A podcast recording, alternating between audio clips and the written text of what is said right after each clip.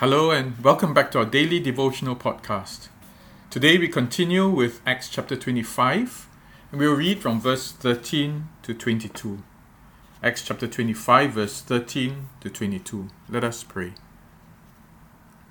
Father, we ask that you will continue to bring your truths to us, but not just your truths to, to satisfy our minds, that as you teach us, Lord, you teach us to let go of things that hold us, that we may learn to release our anger, our frustrations, our hatred to you, that you may come and heal us. We ask in Jesus' name. Amen. Festus consults King Agrippa. A few days later, King Agrippa and Bernice arrived at Caesarea to pay their respects to Festus. Since they were spending many days there, Festus discussed Paul's case with the king. He said, "There is a man here whom Felix left as a prisoner. When I went to Jerusalem, the chief priests and the elders of the Jews brought charges against him and asked that he be condemned. I told them that it is not the Roman custom to hand over anyone before they have faced accusers and have had an opportunity to defend themselves against the charges. When they came here with me, I did not delay the case, but convened the court the next day and ordered the man to be brought in. When his accusers got up to speak, they did not charge him with any of the crimes I had expected. Instead, they had some points of dispute with him about their own religion and about a dead man called named Jesus, whom Paul claimed was alive. I was at a loss as to how to investigate such matters, so I asked if he would be willing to go to Jerusalem and stand trial there on these charges. But when Paul made his appeal to be held over for the emperor's decision, I ordered him held until I could send him to Caesar." Then Agrippa said to Festus, "I would like to hear this man myself." He replied, "Tomorrow you will hear him." This is the word of the Lord. Thanks be to God. I wonder if by now you're pretty tired of listening to readings of poor Paul's trials, the saga of him facing trial after trial since moving back to Jerusalem. And it's really very, very trying. Imagine Paul first accused by a group of evil Jews who weren't even in Jerusalem. They came from all over Asia and they'd come to, they'd come to make accusations against him. And he was to be, and they had asked that he be condemned. But as Festus rightly put it, that it did not involve anything that deserved death. It was just a group of false witnesses, evil people who wanted it. But then things got even worse. There was the corrupt governor, Felix, who had the power to release Paul, and yet he all he wanted was a bribe and to please the Jews. And instead of releasing Paul, then he just left Paul in prison, as Festus said. "There's a man whom Felix left as a prisoner." And then Festus took over from Felix.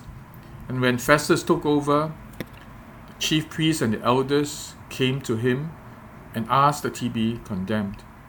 Now it's right, in a sense, Festus's um, reporting to King Agrippa was a little accurate and yet very inaccurate.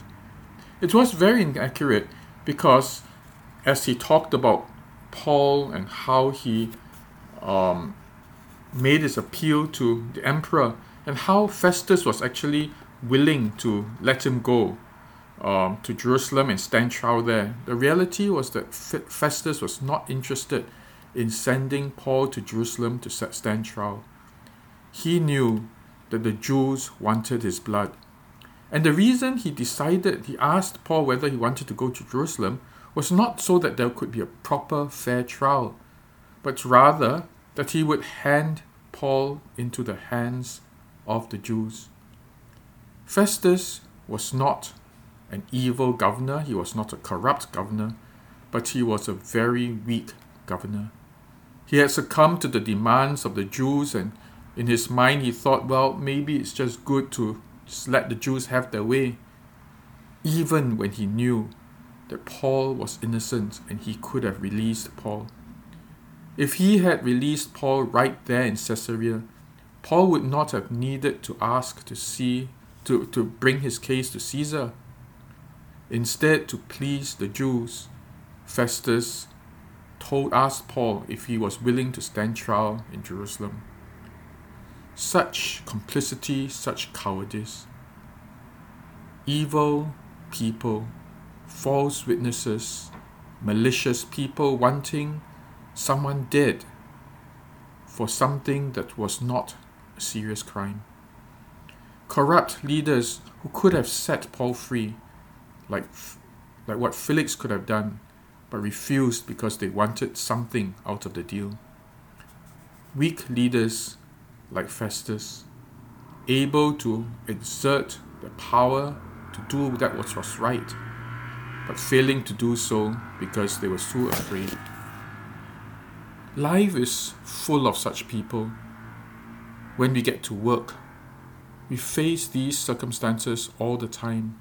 A weak leader who may be nice, a nice guy, but unable to do anything to help you, even when you are, when you need it and there is justice to your cause.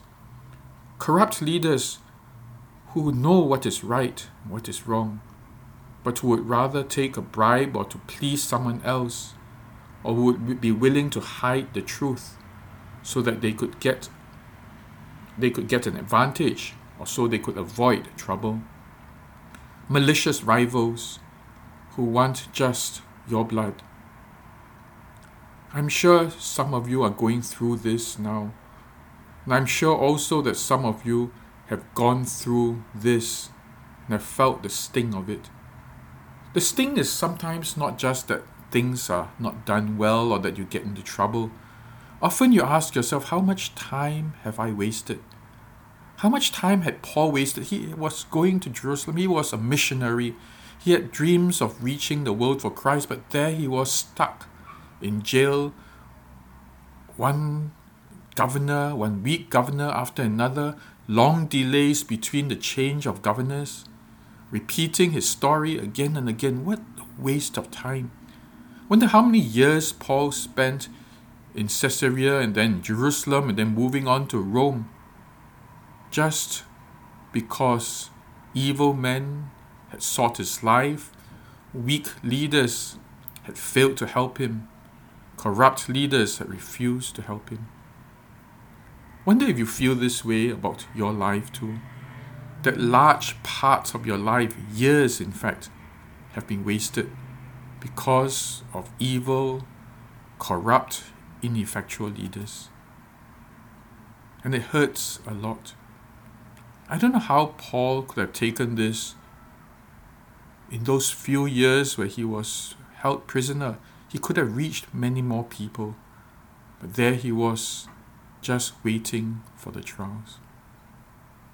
I really don't know how Paul did it. I believe that one of the things that he did was to hand it over to God and believe that every opportunity, every day that he was in jail, was a day that he could be of use to someone. And that's a thought too, that in between being handled or mishandled by our bosses, being abused or cheated or betrayed by our colleagues, there are still pockets of time when we can be of use to God, that we can be a blessing to another. If that's possible, then take this time, take these moments to be a blessing. Perhaps this has been something of the past. I want you to just be still and to think back in those years or months that were wasted because of such inconveniences, such abuse, such waste of time. Were there still windows where you saw God at work, where you saw that you were still a blessing to others? That there were others who felt encouraged by your presence. That when you look at it again, that these were not times of complete waste, but there were blessings that you were still used as a blessing to others. But for all of us then, I'd say let's be still now and let me lead you through a time of prayer, allowing God to bring healing to your lives. Let us pray. First, for those among you who are going through such a trying time. Much of your life is wasted defending yourself, answering the false accusations of others, trying to satisfy an unreasonable boss who cannot be satisfied. I want you now to be silent, to pray and hold your hands um, face up. Put your hands on your knee, on your lap, and then put them face up, and you say to God, God, please take my angst, take my life in your hands. And then you ask God, say this to God, Father, show me how, even in these circumstances, I may be of use to you. It's a hard prayer, but all that all of us want in our lives, meaning, purpose, even when the going is hard, we can tolerate that as long as we find purpose in what we go through. And so the prayer that is important for us to pray would be this: help me to find a purpose, to be a blessing even in a time like this. And then continue in prayer and say to God, God, open my eyes. Allow me to see, even at this time, the things that I can do that will be meaningful, that will be a blessing. Transform the way I look at the situation and help me see how my time, each moment of my time, may be used for you and redeemed for you. For those of you who have already gone through this, but you're still holding a lot of wounds, then I ask you now to pray also and ask God first to heal you. But second, let's take a moment of silence and think through, where were the times when you were still a blessing to others despite going through this? I had a friend who had a terrible, terrible time with bosses who were persecuting her, who were just accusing her falsely.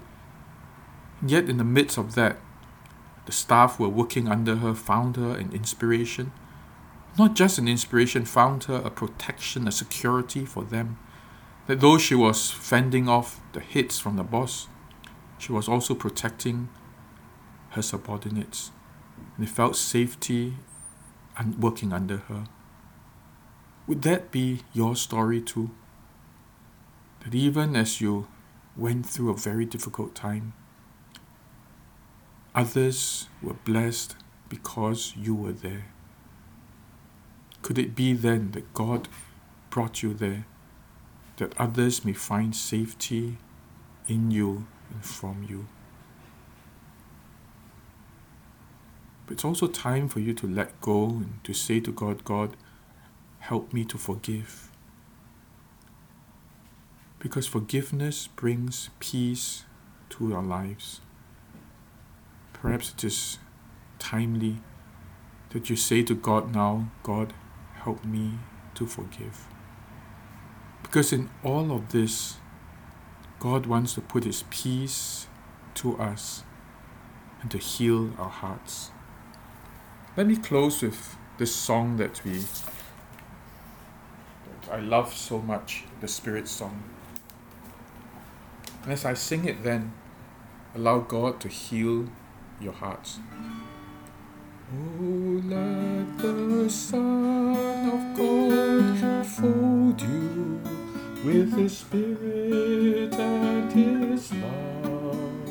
Let Him fill your heart and satisfy your soul. Oh, let Him have the things that hold you, and His Spirit descend upon your life and make you whole.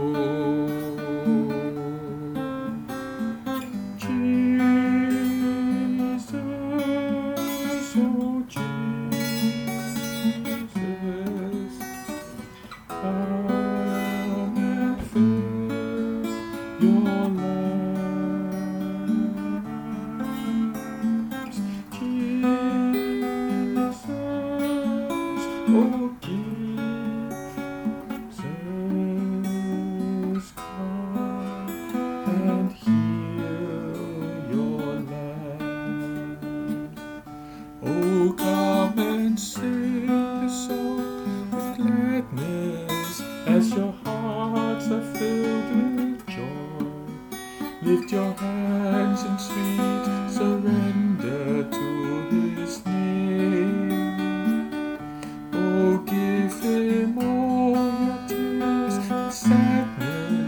Give Him all your years of pain, and you enter into life in Jesus' name. Jesus, oh Jesus, come and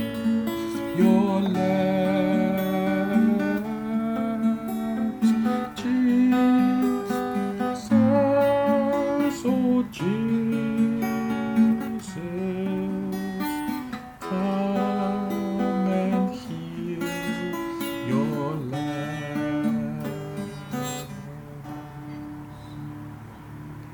Let us pray. Father, you long to come among us to heal our lives, because your one desire for us is that we live free, we live whole, we live abundant lives. And Father, we don't, we really don't want to hold on to the wounds, the scars, the anger that we have been holding for so long. We want to let them go, and that we might indeed live the abundant life. And so, God, open our eyes to see that even in the worst of times, you were with us, and we were a blessing to others. We ask in Jesus' name. Amen.